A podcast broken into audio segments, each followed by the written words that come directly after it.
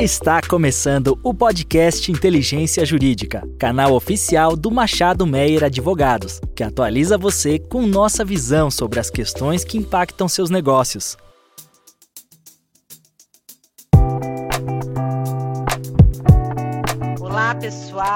Sejam muito bem-vindas e muito bem-vindos a esse nosso novo episódio do podcast Inteligência Jurídica da Área Tributária do Machado Meia. Eu sou Daniela Zagar e tenho o prazer de estar aqui com os nossos sócios Cristiane Romano e Marco Bernd para mais esse episódio. E particularmente muito felizes nós estamos porque nós estamos aqui lançando o nosso e-book é, contendo as principais decisões é, do STJ e do Supremo Tribunal Federal em 2023 e as perspectivas para 2024. Estamos aqui muito, muito felizes com esse lançamento e, e eu queria começar aqui já passando para a Cristiane Romano, é, para saber um pouquinho, para que ela nos falasse um pouquinho sobre o panorama em 2023 no Supremo e no, no STJ em relação aos julgamentos tributários, de maneira bem geral. Olá, agradeço a presença de todos e todas aqui nesse nosso podcast. É um prazer tê-los como ouvintes de, mais uma sessão.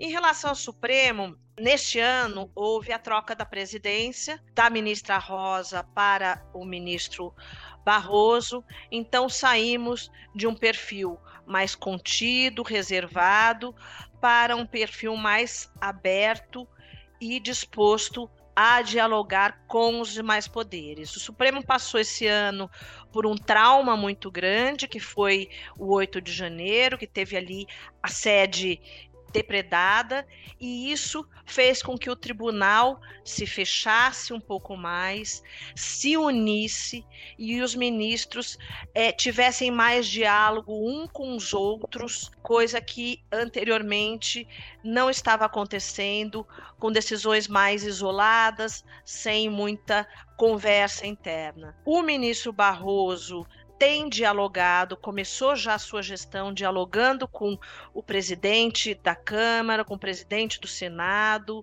com o, o presidente Lula, o que mostra uma tentativa de aproximação desses poderes. A ministra Rosa, em sua gestão, editou a emenda 53 do, ao regimento. Há dois pontos muito positivos nessa emenda. A primeira é o retorno automático dos votos vista no prazo de 90 dias. Isso fez com que aqueles votos vista chamados a perder de vista que não existam mais. Então, a partir de 90 dias, o caso volta à pauta automaticamente. Outro ponto dessa emenda foi a submissão imediata de decisões monocráticas ao plenário virtual ou ao plenário físico. Então, essas decisões monocráticas tão criticadas, elas já têm um tratamento dado pelo Supremo, que é sua submissão automática ao colegiado. Muitas vezes essas decisões elas são necessárias mas contaram a partir desse ano com a submissão automática ao órgão colegiado. No STJ, a primeira e a segunda turma julgam a matéria tributária. A segunda turma, esse ano, ficou desfalcada, porque o ministro Humberto Martins foi para a segunda sessão e houve uma demora aí na indicação de um novo ministro. Agora, no fim do ano, o ministro Afrânio foi indicado pelo presidente e passou a compor a segunda turma. Com isso, voltaram a ser julgados vários casos que é, necessitavam do quórum completo dos ministros. E em matéria tributária, a primeira sessão, eu vou deixar para o Marco comentar alguns temas relevantes que foram julgados neste ano no STJ, temas estes que estão no nosso e-book.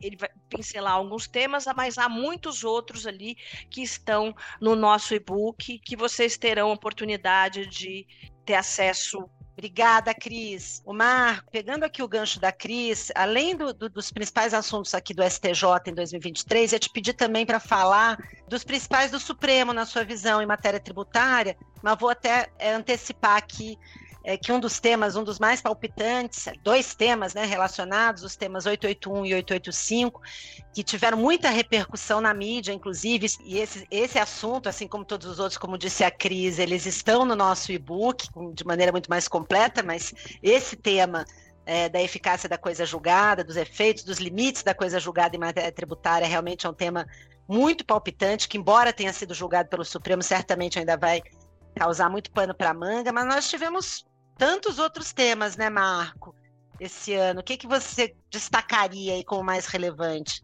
Oi, pessoal. Além do, dos casos dos temas 881 e 885 que você mencionou, Dani, nós tivemos outros importantes casos julgados pelo Supremo. Não tivemos dificuldade em relação à seleção dos casos, uma vez que foram vários temas importantes que foram julgados pelo Supremo Tribunal Federal. O Primeiro que eu destacaria seria é, a legalidade e constitucionalidade da multa, da multa isolada que é aplicada no caso de não homologação de compensação. É, o Supremo entendeu é, que essa multa é uma multa inconstitucional. Além desse caso, eu destacaria recentemente o caso do DIFAL, que ele interessa muito ao varejo, principalmente, da Lei Complementar 190, onde os estados exigiam o recolhimento do DIFA em operação interestadual no mesmo ano da publicação da lei complementar. Tivemos um julgamento que ainda não foi ainda não, nós não temos a formalização do acórdão. Nós estamos aguardando para inclusive fazer a devida análise, o resultado do julgamento e como o Supremo é, entendeu pela constitucionalidade da exigência no mesmo ano calendário, que foi no ano de 2022, da introdução da referida lei, e também destacaria os casos de piscofins de seguradoras e de instituições financeiras. São casos aguardados por muito tempo pelos segmentos e o Supremo entendeu que tanto a seguradora quanto a instituição financeira deveria sim recolher piscofins sobre as suas atividades típicas. Esse julgamento foi anterior à Lei 12973, portanto, antes dos fatos geradores de dezembro de 2014. No caso da seguradora, envolvia, a incidência ou não do piscofins sobre prêmios. Há inclusive um voto muito importante do ministro Toffoli sobre reserva técnica, mas o Supremo não decidiu a respeito. Né? Pelo menos essa foi a nossa análise. E em relação às instituições financeiras, também se decidiu que é, o PiscoFins deveria ser é, incidentes sobre receitas típicas, afastando totalmente a tese dos contribuintes que faturamento deveria ser entendido para essas pessoas jurídicas como resultado da venda de mercadoria e ou serviços exclusivamente. Ah, obrigada, Marco. E acho que um, ponto importante também, né, para a gente acompanhar é o que a gente chama aqui de ratio decidendi, né? A, a, linha toda de argumentação que vem sendo adotada pelo Supremo em várias decisões que pode ou certamente influenciará tantas outras decisões que venham a ser tomadas aqui em matéria tributária. Voltando agora para o STJ, né? É, nós tivemos também muitos casos tributários importantes julgados em 2023, também fazendo de novo um comentário sobre o nosso e-book. Os casos estão lá, mas também para citar alguns, nós tivemos agora muito recentemente o caso dos descontos concedidos pelas, é, pelos, pelos estabelecimentos varejistas, é, descontos é, que, no entendimento dessas empresas, eles são redutores de custo e não podem representar receita para efeitos de PIS e COFINS. Nós tivemos uma decisão muito favorável aos contribuintes da primeira turma, por unanimidade de votos, agora recentemente a segunda turma julgou desfavoravelmente. Então, esse é um caso aqui, até já estou me antecipando, que deve ficar para um futuro próximo para ser pacificado uniformizado o entendimento pela sessão, composta pela primeira e segunda turma. Tivemos aqui também um caso bem recente do ICMS-ST, que o STJ agora entendeu que o ICMS-ST é, é o ICMS como é, não tem diferença né, entre os dois tributos para efeitos de não inclusão na base de cálculo do PIS e da COFINS. Tivemos o caso também do PLR, que é aquela discussão de transferência de IN versus lei, e que tivemos uma decisão do STJ muito parecida com essa agora, no sentido de, de composição, né, com essa dos descontos, com uma decisão favorável da primeira turma, uma desfavorável da segunda, e também a questão deve ficar para o ano que vem ou para um futuro próximo. Dani, a gente está ah. vendo aqui uma tendência, né? Um, enfim, em alguns casos, a primeira turma está julgando é, começou a julgar de forma pró-contribuinte, né, acatando a tese dos contribuintes. Já a segunda, não. Então, eu acho que é, o ano que vem, ou nos próximos anos, vai haver um ajuste porque fatalmente esses casos é, é, serão objeto de embargos de divergência e essas questões terão que ser aí é, muito bem trabalhadas e muito bem estudadas por esses ministros que compõem a primeira sessão com opiniões diametralmente opostas. Então, o quórum terá que ser bem estudado, quem vai ser o presidente da sessão, também quem vai ser, quem vai conduzir esses julgamentos também é um ponto de atenção para esses próximos anos, nessas questões em que uma turma está julgando de um jeito e a outra de outro, por votação unânime em ambas as turmas, não? Esse, de fato, é um ponto bem, bem interessante. Eu, daqui a pouco vou te pedir para fazer mais um comentário sobre essa questão e as perspectivas para 2024, mas eu queria aproveitar aqui também o Marco para perguntar como é que, é, Marco, como é que você viu, assim, você queria fazer algum outro destaque em relação aos julgamentos do STJ de 2023? Nós tivemos também o caso das subvenções. É, foram julgados casos bem relevantes em matéria tributária nesse ano, né, de 2023, além daqueles que você citou, Dani, o da subvenção em abril desse ano, né, ele foi, é, ele foi muito esperado pelos contribuintes, seja em razão da celeridade que o julgamento ocorreu, é, o repetitivo, salvo engano, ele foi afetado no início de março, e no fim de abril nós já tínhamos o julgamento pela sessão. A expectativa é que fosse aplicada a tese dos créditos presumidos, onde a União Federal não poderia é, tributar pelo IRCS incentivos fiscais estaduais, sob pena de reduzi-los e mitigá-los, o que seria contrário à Constituição. Mas o STJ teve um entendimento contrário. Para esses outros incentivos, deveria seguir a regra do artigo 30 da 12973, com os requisitos lá previstos, em especial a Constituição de reserva, para que não se tenha a tributação desses incentivos. Esse foi um primeiro caso que eu citaria teve um impacto muito grande. Há embargo de declaração que ainda precisa ser é, analisado. E certamente talvez seja esse um dos pontos importantes do próximo ano.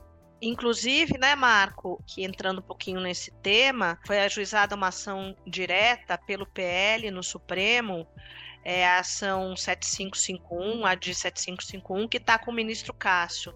Certamente o Supremo se debruçará também sobre esse tema. E, e, o que nós notamos no STJ, e acho que acontecerá também no Supremo, é um trabalho muito forte do governo, pessoalmente, inclusive do ministro da Fazenda, para conseguir aí levar os pleitos do governo em relação a essas matérias tributárias que são tão caras ao governo agora que precisa ir a todo custo é, ajustar suas contas.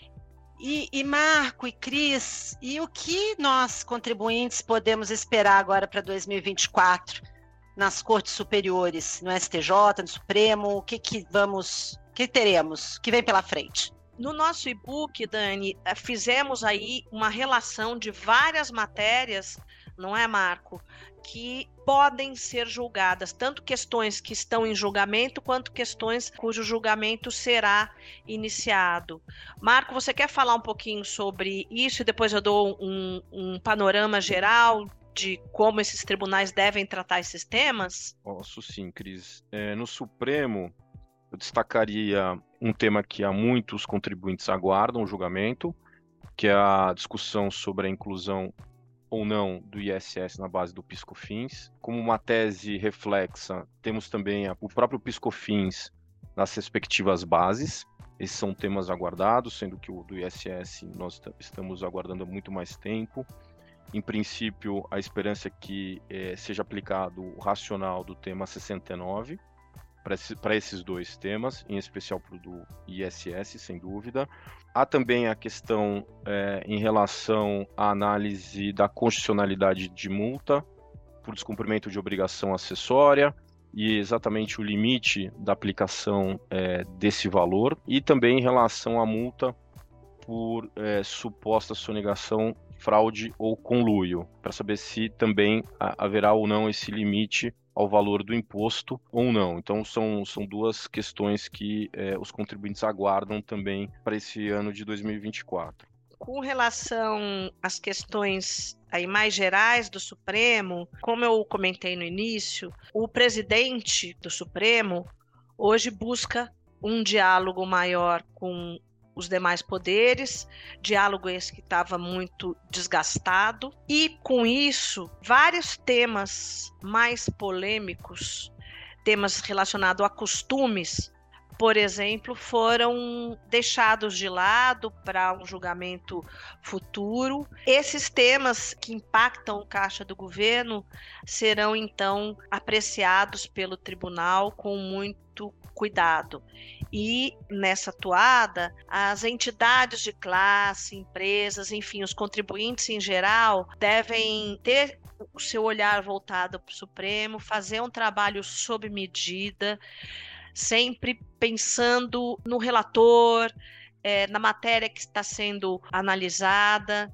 O governo certamente fará o seu trabalho, sempre muito competente, para manter o caixa do governo, manter as contas públicas da forma que eles entendem aí que devam ser mantidas. Agora, passando rapidamente para o STJ no próximo ano, conforme eu já havia comentado, temos um novo ministro, o ministro Afrânio, na segunda turma.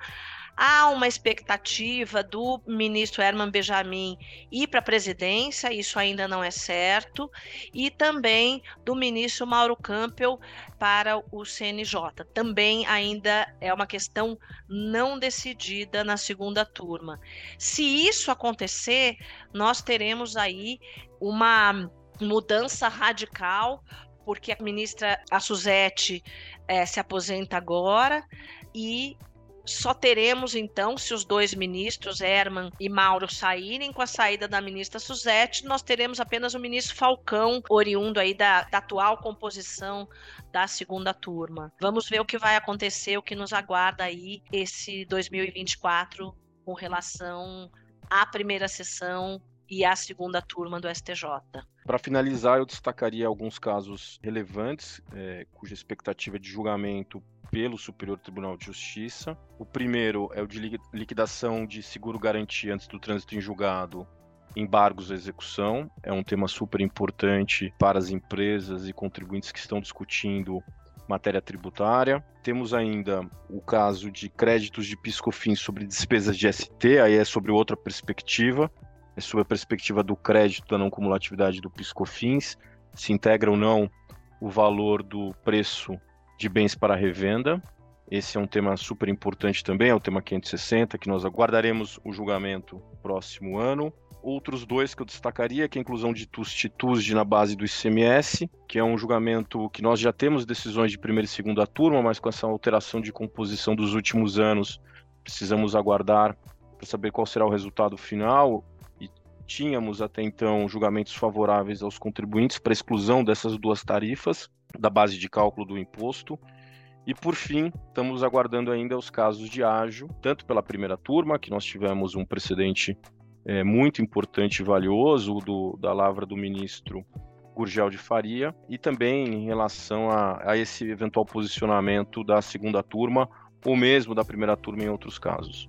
Obrigada, Marco. Obrigada, Cris. Nós agradecemos também muito a nossa audiência e queríamos reforçar que o link do e-book estará na descrição do nosso podcast. Obrigada a todos e a todas. Obrigada. Obrigado.